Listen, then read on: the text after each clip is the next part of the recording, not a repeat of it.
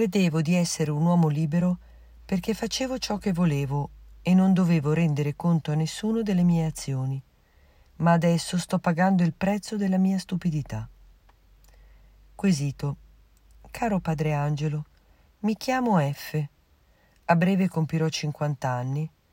Sono un uomo libero, almeno così credevo prima che il dermatologo, dopo una visita medica, mi ha prescritto degli esami del sangue per l'HIV e l'UE, sifilide. Credevo di essere un uomo libero, perché mi divertivo nel letto con tante donne. Credevo di essere un uomo libero, perché facevo ciò che volevo e non dovevo rendere conto a nessuno delle mie azioni. Così, all'alba di cinquant'anni, riceverò come regalo una sentenza di morte, oppure spero una grazia divina.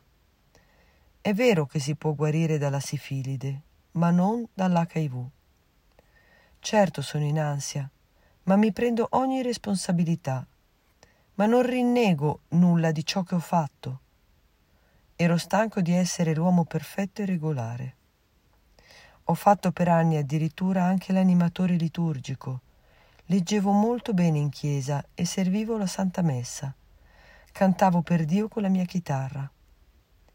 Negli ultimi anni le cose iniziarono a prendere una brutta piega. La mia ditta fallì, mia madre morì devastata dal diabete. La mia fidanzata non mi soddisfaceva più. Insomma, una vita monotona e noiosa. Ereditai una bella villa e dei bei soldini e così iniziai a cercare avventure su internet.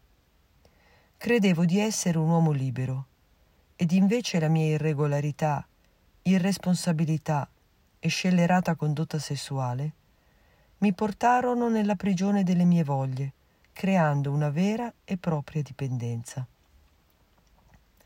Ognuno di noi paga il prezzo della propria stupidità mi disse un giorno una ragazza conosciuta online. E così per avere più emozioni la mia vita l'ho regalata a Satana e ho lasciato quel Gesù noioso sulla croce. Ma, come ogni buon peccatore che si rispetti, finché non si schianta contro il muro della vita reale ed esce poi dal suo mondo fasullo, non riuscirà mai a imboccare la via per Damasco. Io mi sono schiantato e ci sono tornato sulla via di Damasco. Era molto tempo che non leggevo più la scrittura, che non pregavo, ed era molto tempo che non guardavo alla croce. Ma oggi sono qui, non per mio merito, ma perché credo che Gesù sia venuto a cercarmi, a dirmi, F, fermati. Quando siamo presi dalla paura, Dio esiste e anche il peggiore dei peccatori alza gli occhi al cielo e prega, Dio, perdonami. Le donne mi hanno fatto impazzire, ma inconsciamente non sapevo la portata di quello che mi sarebbe potuto accadere. È pazzesco, ma è proprio così, come dice San Paolo nella lettera ai Romani capitolo 7. Sono un pessimo cristiano, lo so. Non ho nulla di buono da dare se non il mio niente, che metto innanzi alla croce. Gentile Padre Angelo, chiedo una sua preghiera, anche di chi mi sta leggendo, che mi possa dare serenità nell'affrontare il peggio. Chiedo che Dio mi possa abbracciare e, se ne esco bene, potrò testimoniare ad un altro stupido come me, fuggi via dal male. Con il male non si scherza e se anche i più furbi usano precauzioni, le malattie sono facilmente trasmissibili con un bacio o con un semplice sfregamento della pelle. Chissà, forse Dio userà questa prova per farmi diventare cristiano.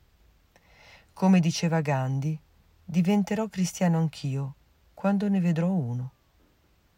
Grazie in anticipo per le vostre preghiere. Cordiali saluti. Risposta del sacerdote. Carissimo, le grazie del Signore non sono finite, non sono esaurite le sue misericordie. Vedi Lamentazioni 3:22. Anche questa grave minaccia nella tua vita all'età di 50 anni è stata una grazia. opportunamente hai fatto riferimento a San Paolo, il quale peraltro non era deviato per motivi morali, ma dottrinali.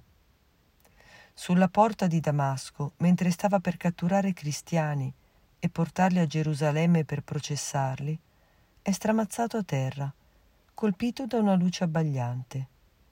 Quando si è rialzato era già convertito.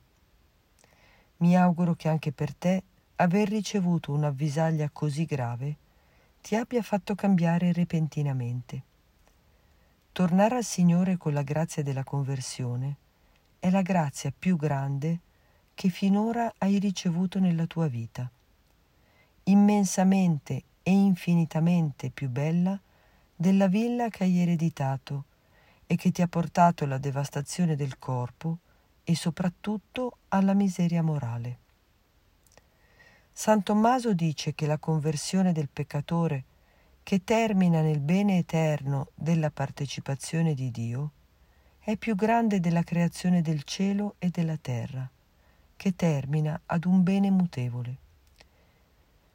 Per questo Agostino, dopo aver affermato che fare di un peccatore un giusto è un'opera più grande che creare il cielo e la terra, aggiunge Infatti il cielo e la terra passeranno, mentre la salvezza e la giustificazione dei predestinati resteranno per sempre. Vedi Somma Teologica, parte prima della seconda parte, questione 113, articolo 9. C'è da augurarsi che la grazia che ti è stata donata non la perda mai più, ma la conservi intatta per la vita eterna.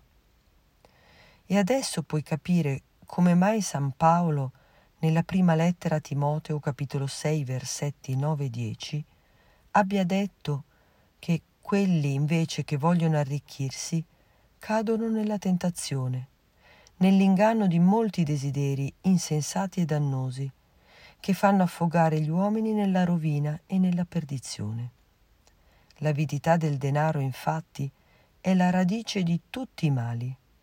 Presi da questo desiderio, alcuni hanno deviato dalla fede e si sono procurati molti tormenti.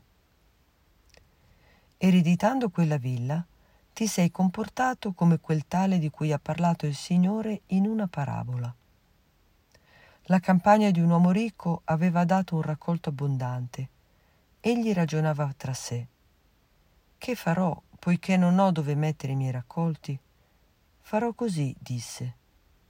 Demolirò i miei magazzini e ne costruirò altri più grandi, e vi raccoglierò tutto il grano e i miei beni. Poi dirò a me stesso, Anima mia, hai a disposizione molti beni per molti anni. Riposati, mangia, bevi e divertiti. Ma Dio gli disse, Stolto, questa notte stessa ti sarà richiesta la tua vita. E quello che hai preparato, di chi sarà? Vedi Luca capitolo 12, versetti da 16 a 20.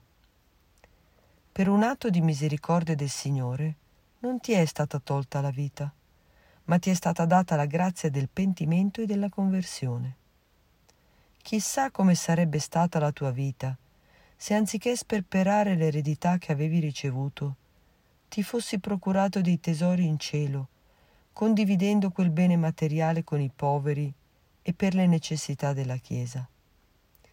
Come saresti stato ripagato cento volte tanto da parte del Signore. Chissà quante grazie di ogni ordine avresti ricevuto. Adesso, stimolato anche dalla necessità, cerca di rendere il tuo fervore dieci volte superiore a quello di una volta. Come ha detto il profeta Baruch, come pensaste di allontanarvi da Dio, così ritornando decuplicate lo zelo per ricercarlo. Vedi Baruch capitolo 4 versetto 28. D'ora innanzi fa sì che dove è abbondato il peccato sovrabbondi la grazia. Confronta Romani capitolo 5 versetto 20. È in vista di questa grande misericordia che il Signore ti conserva ancora in vita. Come in precedenza purtroppo sei stato di cattivo esempio, Adesso sii modello per penitenza, per elemosina, per preghiera e per santità di vita. Aiutato dalla preghiera di molti visitatori, potrai rendere molta gloria a Dio e potrai assicurarti un grande tesoro in cielo. Alla loro preghiera aggiungo volentieri la mia e ti benedico. Padre Angelo.